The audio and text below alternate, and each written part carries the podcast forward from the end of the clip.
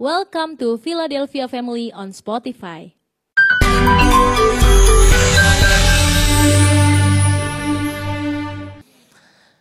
Haleluya, puji Tuhan.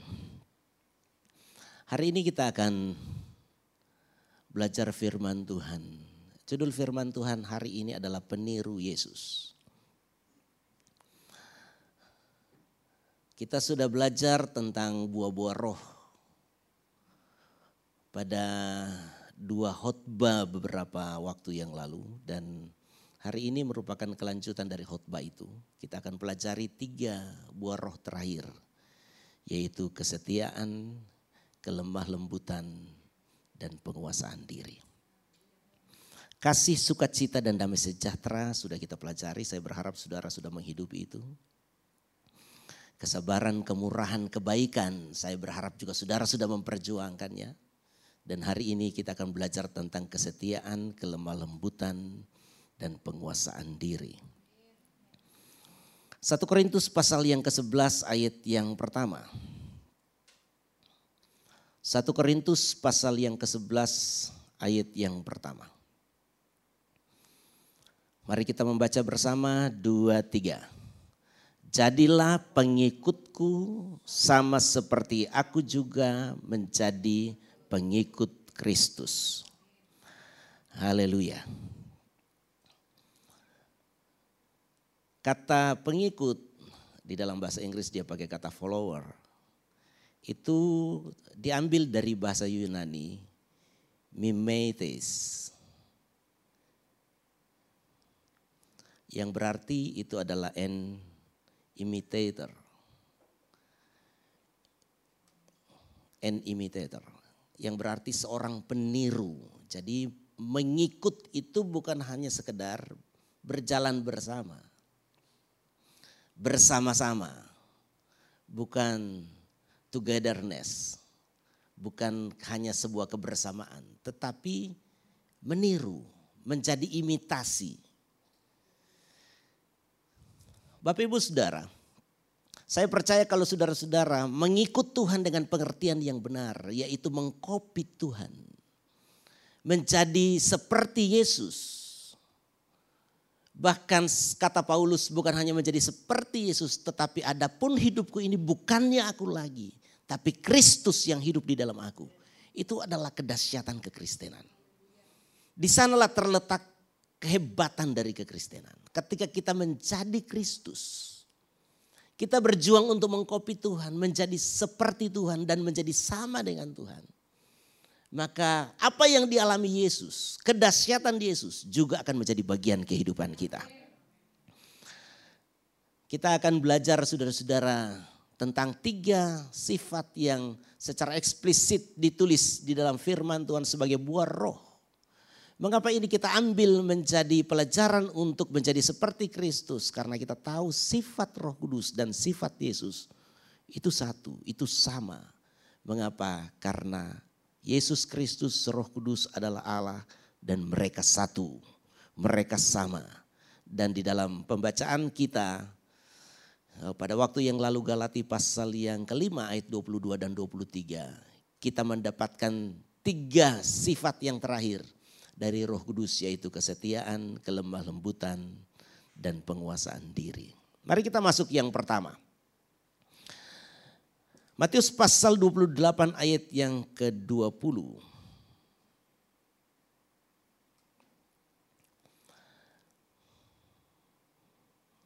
Matius 28 ayat yang ke-20. Dan ajarlah mereka melakukan segala sesuatu yang telah kuperintahkan kepadamu dan ketahuilah aku menyertai kamu senantiasa sampai kepada akhir zaman. Di dalam kalimat-kalimat firman Tuhan ini secara sangat tegas Tuhan menunjukkan sifatnya. Yaitu dia adalah pribadi yang setia. Dia tidak pernah akan meninggalkan kita. Ada beberapa ayat yang lain. 1 Korintus 1 ayat yang 9. 1 Korintus 1 ayat yang ke-9. Allah yang memanggil kamu kepada persekutuan dengan anaknya Yesus Kristus Tuhan kita adalah setia. Wahyu pasal 1 ayat yang kelima. Kalimat yang pertama berkata begini, dan dari Yesus Kristus saksi yang setia. Bapak ibu saudara, secara sangat tegas dikatakan bahwa benar Yesus itu punya sifat yang setia. Dan saya berharap kita anak-anak Tuhan jadilah seperti Yesus. Yaitu menjadi orang yang setia. Saya sungguh berharap dalam pengertian yang pertama tentang kesetiaan ini kita semua lulus yaitu kita adalah orang-orang yang setia. Kita bukan para pengkhianat. Kita bukan orang-orang yang ingkar janji. Kita adalah orang-orang yang tidak meninggalkan orang yang kita sudah eh, bangun komitmen atau pernah kita berjanji. Karena kesulitan, karena pergumulan, karena kekecewaan dan kita meninggalkan. Tidak, tetapi kita adalah orang yang terus bertahan. Memang pengertian kesetiaan yang pertama adalah keteguhan hati. Jadi setia itu kesetiaan artinya adalah keteguhan hati. Bertahan dengan komitmen, bertahan dengan janji. Dan Tuhan berkata bahwa aku akan menyertai kamu sampai kesudahan alam. Dan percayalah Yesus yang setia itu, dia teguh di dalam perjanjiannya. Teguh di dalam sifatnya.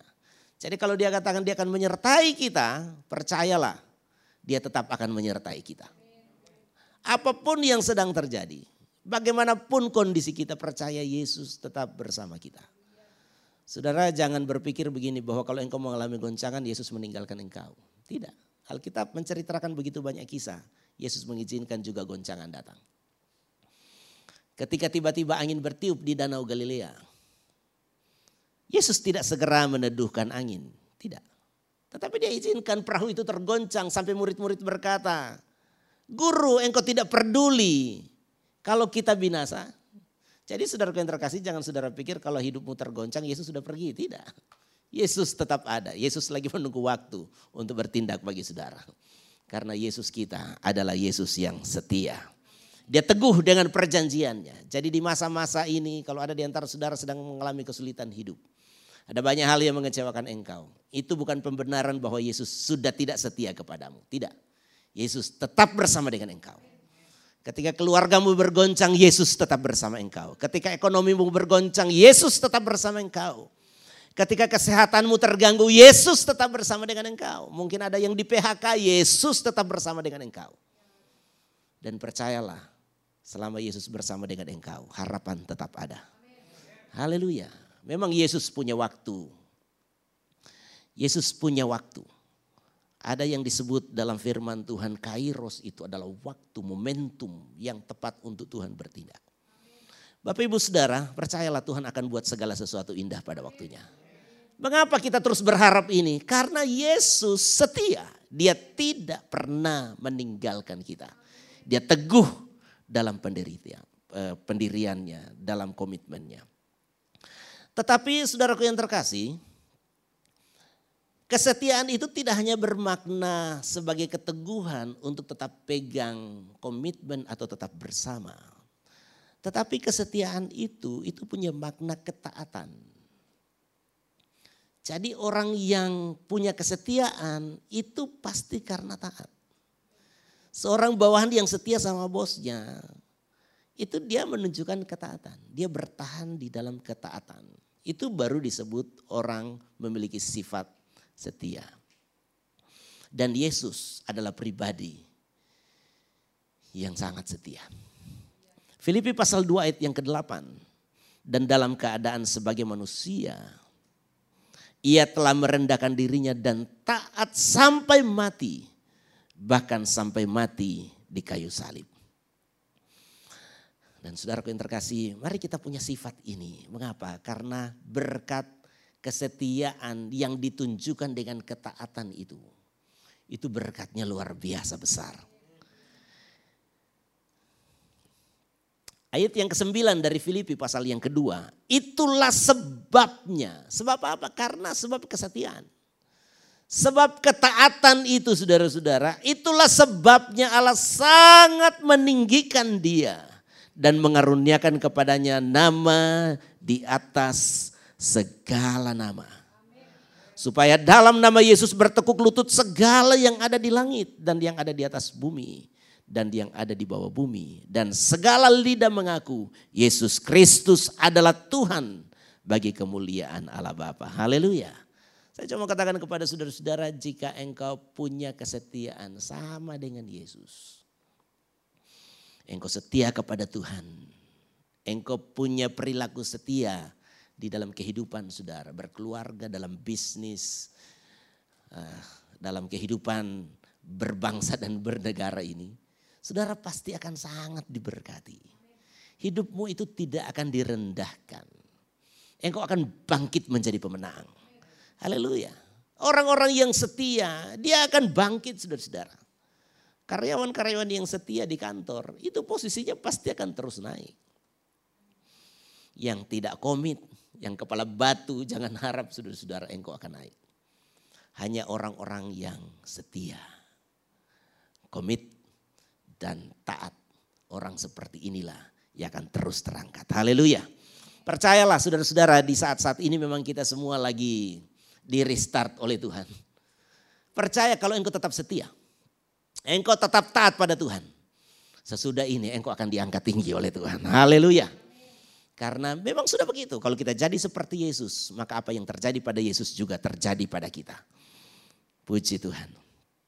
Yang kedua, sifat yang luar biasa yang ada pada Yesus itu adalah kelemah lembutan. Lemah lembut. Matius 11 ayat 29. Matius 11 ayat yang ke-29. Pikul lakuk yang kupasang dan belajarlah kepadaku karena aku lemah lembut. Orang lemah lembut itu jiwanya akan tenang. Jadi saudara-saudara kalau saudara mau tenang dalam hidup ini jadilah seperti Yesus. Jadi orang yang lemah lembut. Apa arti lemah lembut? Yang pertama tidak kasar. Tidak kasar. Saya yakin saudara-saudara keluarga akan tenang kalau anggota keluarga itu tidak kasar-kasar orangnya. Suami lembut, istri lembut, anak-anak lembut. Wah damai. Saudara-saudara hari ini kita stay at home. Banyak tinggal di rumah bersama. Saudara bayangkan kalau isi rumah kasar-kasar. Oh saudara-saudara. Nyentuh itu kasar, nyentuh ini kasar. Komunikasi kasar, muka kasar. Kelakuan kasar, oh repot saudara-saudara. Ini pas habis PSBB banyak yang terluka. Banyak yang benjol-benjol. Saudara kita perlu jadi orang yang lemah lembut. Kenapa tempat duduk saudara di rumah rata-rata ditaruh busa. Supaya jangan jangan kita merasa tidak nyaman, sakit dan lain sebagainya. Saudara yang terkasih, Tuhan mengajarkan kita untuk lemah lembut supaya orang-orang di sekitar kita nyaman. Kursi-kursi yang ada busanya, aduh kita duduk berjam-jam, tidur-tiduran sampai ngorok-ngorok saudara-saudara tetap nyaman. Mengapa? Karena lembut. Itu kalau keluarga lembut-lembut, aduh saudara-saudara tidur nyaman. Biar lama di rumah nyaman. Lihat istri, weh lembut. Lihat suami lembut, bukan jadi bencong.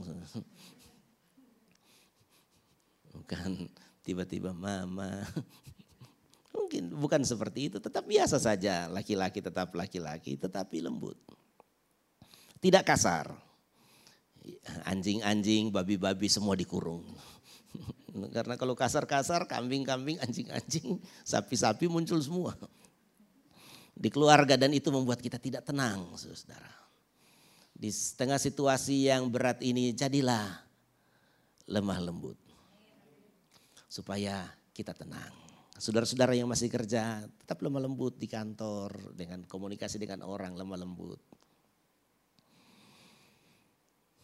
Kalau ada, ada yang utang kepada saudara, ngutang sama saudara-saudara. Kasihan jangan tambah beban orang-orang itu dengan saudara maki-maki. Karena saudara juga kesulitan lantas nagih dia nggak bayar-bayar lantas kita jadi kasar kepada mereka. Utus penjahat, debt kolektor yang paling garang. Jangan. Mari kita jadi orang yang lemah lembut. Percayalah hidupmu akan tenang. Apa yang engkau tabur itu yang akan engkau tuai. Kalau engkau jadi lemah lembut dengan orang, orang akan jadi lemah lembut dengan saudara. Dan kita semua butuh kelembutan itu. Itu sebabnya mari kita belajar kepada Yesus.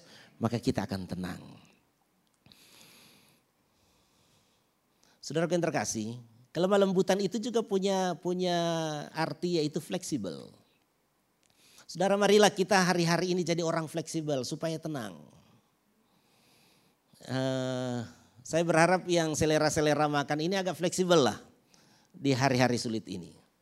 Kalau orang-orang Manado hobi makan pedas mungkin cabenya mulai kurang sekarang. Jangan paksa tetap mesti. Kalau pedas sekarang itu ada level ya. Biasa level 7 ya fleksibel. Yang penting masih berasa pedas level 2 juga enggak apa-apa.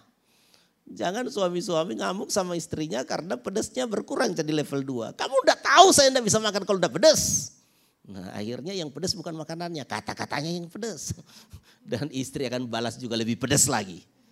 Lu enggak tahu sekarang lagi susah mencari cabe. Kayak mencari jarum di dalam jerami. Dasar laki-laki tidak ada otak. Oh sudah repot kalau sudah begitu. Mari kita fleksibel. Ya, fleksibel. Kalau sekarang yang ada di rumah cuma nasi dan indomie, hajar saja dengan sukacita. Pasti tetap kenyang. Memang sih ada teori kesehatan jangan terlalu banyak makan indomie. Tapi masih lebih bagus bersabar dengan Indomie daripada kena corona kan. Mari kita fleksibel sekarang ini. Ibu-ibu yang biasa terima gaji suami jumlahnya misalnya satu juta. Harus satu juta pak, harus satu juta. Enggak boleh kurang, harus satu Jangan begitu, fleksibel. Kalau cuma dikasih tujuh ratus atur sedemikian rupa. Jangan ngamuk-ngamuk paksa-paksa. Sekarang ini semua berubah. Kita harus fleksibel. Amin. Harus fleksibel. Memang sih saya percaya berkat Tuhan tetap melimpah. Saya sih mengalami itu. Ini satu bulan di rumah sudah naik dua kilo.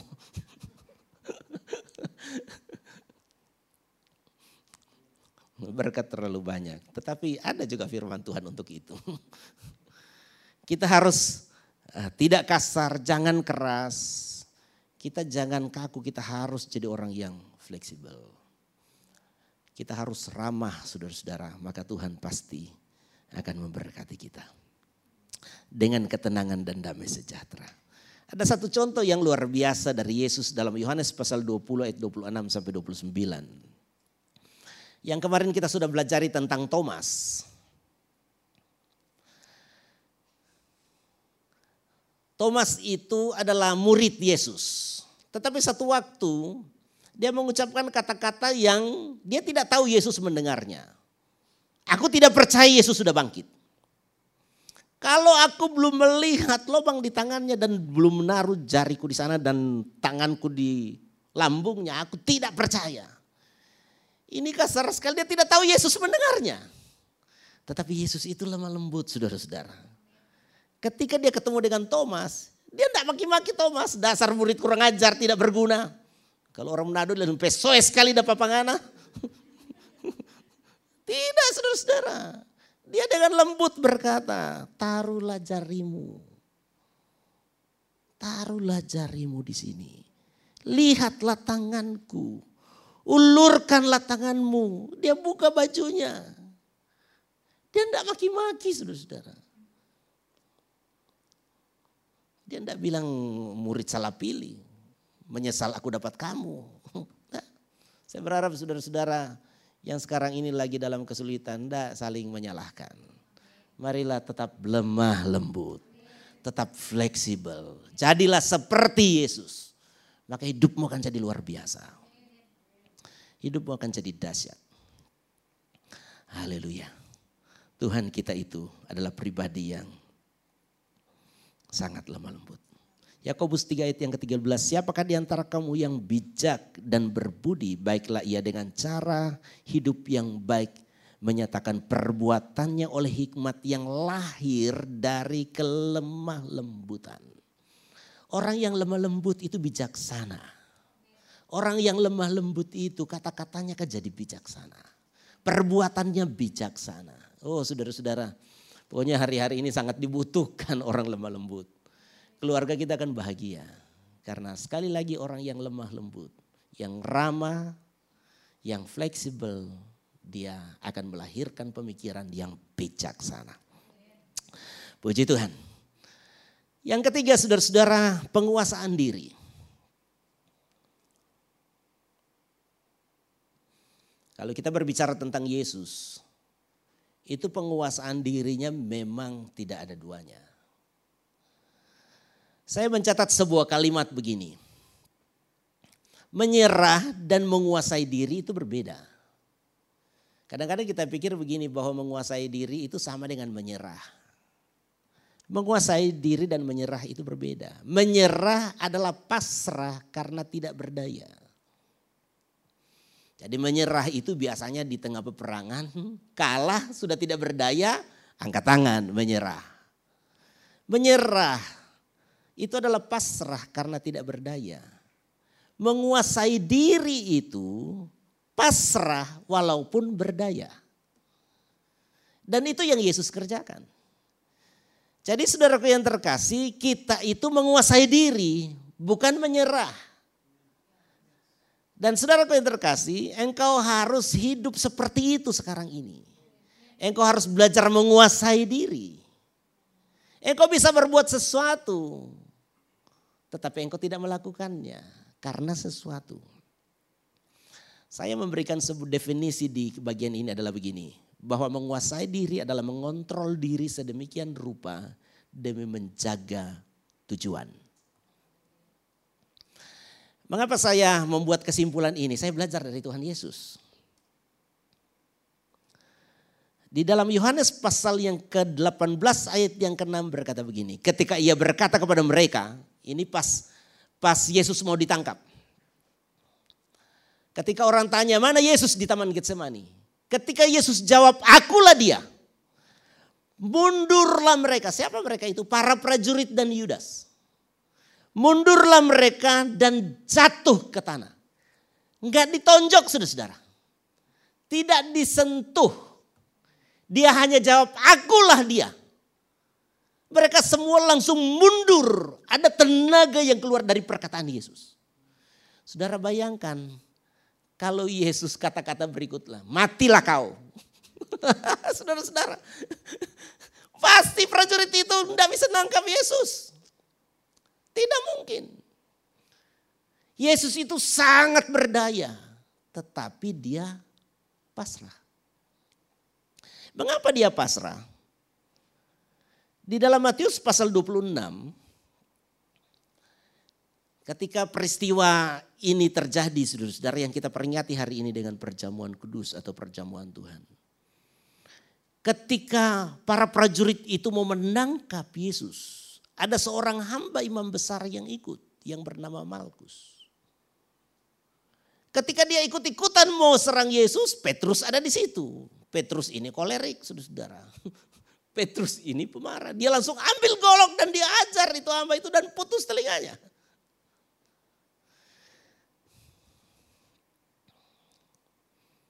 Tetapi Yesus berkata begini kepada Petrus.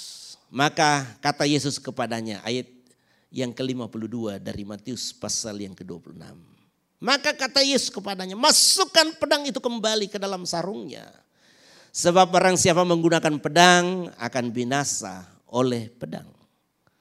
Atau kau sangka bahwa aku tidak dapat berseru kepada Bapakku supaya ia segera mengirim lebih dari 12 pasukan malaikat bukan hansip. Apakah aku tidak bisa minta 12 pasukan malaikat?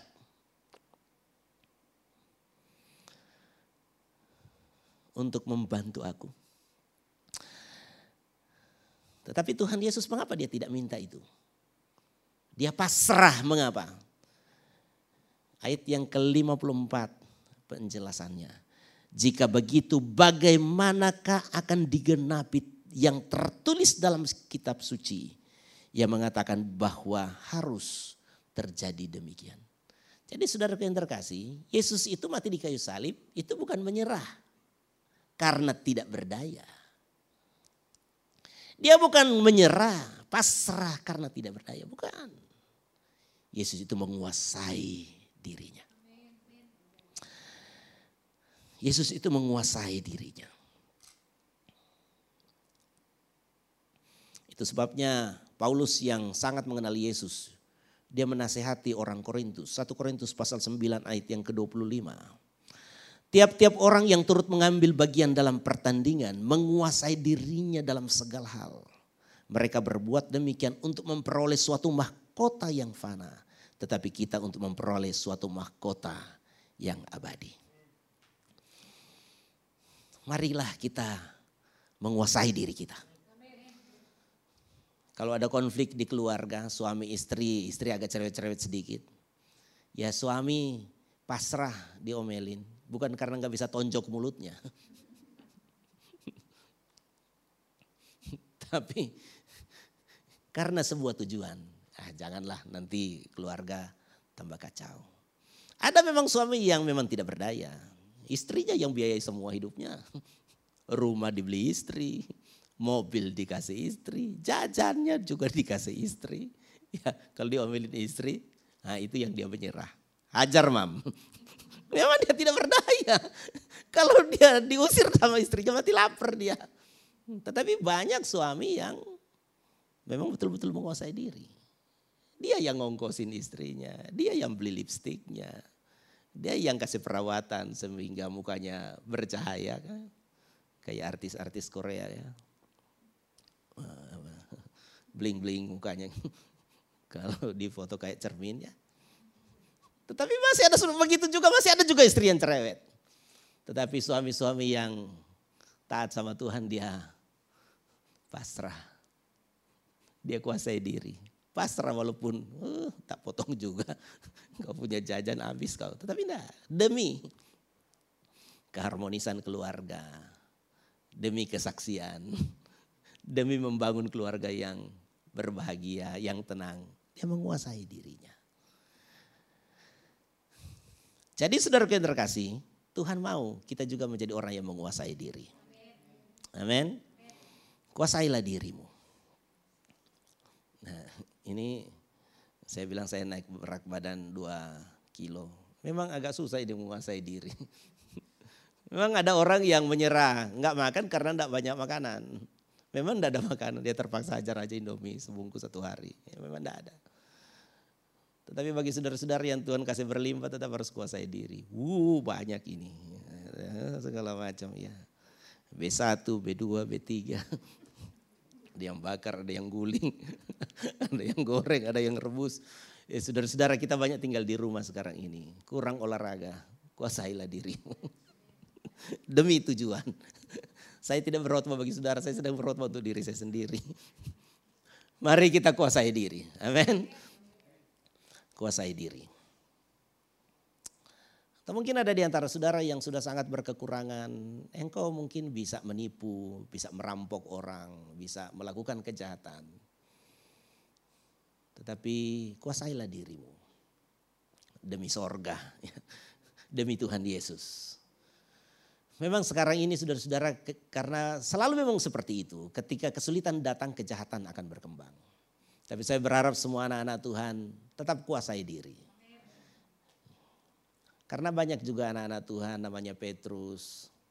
Saya mau bilang Simon, nah di gereja kita ada Simon, jadi saya bilang Petrus. Ada Petrus, ada Lukas, eh Lukas juga ada di gereja kita.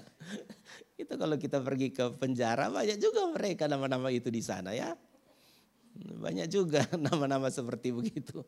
Mengapa? Karena tidak menguasai diri. Lagi sulit, lagi emosi, lagi konflik berat dan dia rasa dia memang sanggup, ya dia tetap segera melakukan. Padahal itu pelanggaran hukum. Sebuah kejahatan, melanggar firman Tuhan. Saya berharap kita anak-anak Tuhan, mari kuasai dirimu. Kuasai diri dalam segala hal. Saya yakin banyak sekali anak-anak Tuhan yang pengen sekali ibadah di gereja hari-hari ini. Pengen sekali ibadah di gereja. Bagi yang malas ibadah sih memang kesempatan sekarang dipuji Tuhan. Tidak tertuduh di hati saya. tidak tidak ada tuduhan. Oh puji Tuhan memang suruh tinggal di rumah. Oh sudah pas dia memang malas ibadah. Tetapi begitu banyak anak-anak Tuhan yang sangat rindu untuk beribadah. Mari kuasailah dirimu. Saudara kita bisa melawan pemerintah, kita bisa tetap melakukan ya walaupun akan konflik. Tetapi demi tujuan yang lebih baik. Mari kita kuasai diri. Mari kita tetap sabar ibadah di rumah. Sabar untuk seperti ini. Kita percaya satu waktu masa ini akan berlalu. Jadilah seperti Yesus. Engkau pasti akan diberkati. Haleluya. Sekarang ini kita sebagai anak-anak Tuhan mari kita mengembangkan kesetiaan. Salah satu dari kesetiaan itu adalah ketaatan. Jadi kalau pemerintah bilang tinggal di rumah, ya mari kita tinggal di rumah. Tetapi tinggal di rumah seperti yang saya sampaikan pada hari Jumat bukan nganggur di rumah. Tapi belajar di rumah, kerja di rumah, ibadah di rumah. Saya percaya Tuhan pasti akan memberkati. Karena ketaatan itu akan mengangkat kita tinggi.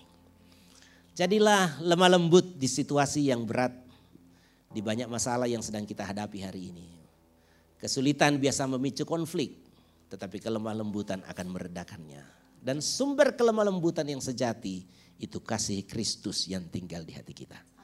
Mari belajar seperti Yesus, kuasai dirimu supaya engkau bisa mencapai tujuan yang Tuhan sudah tentukan bagimu.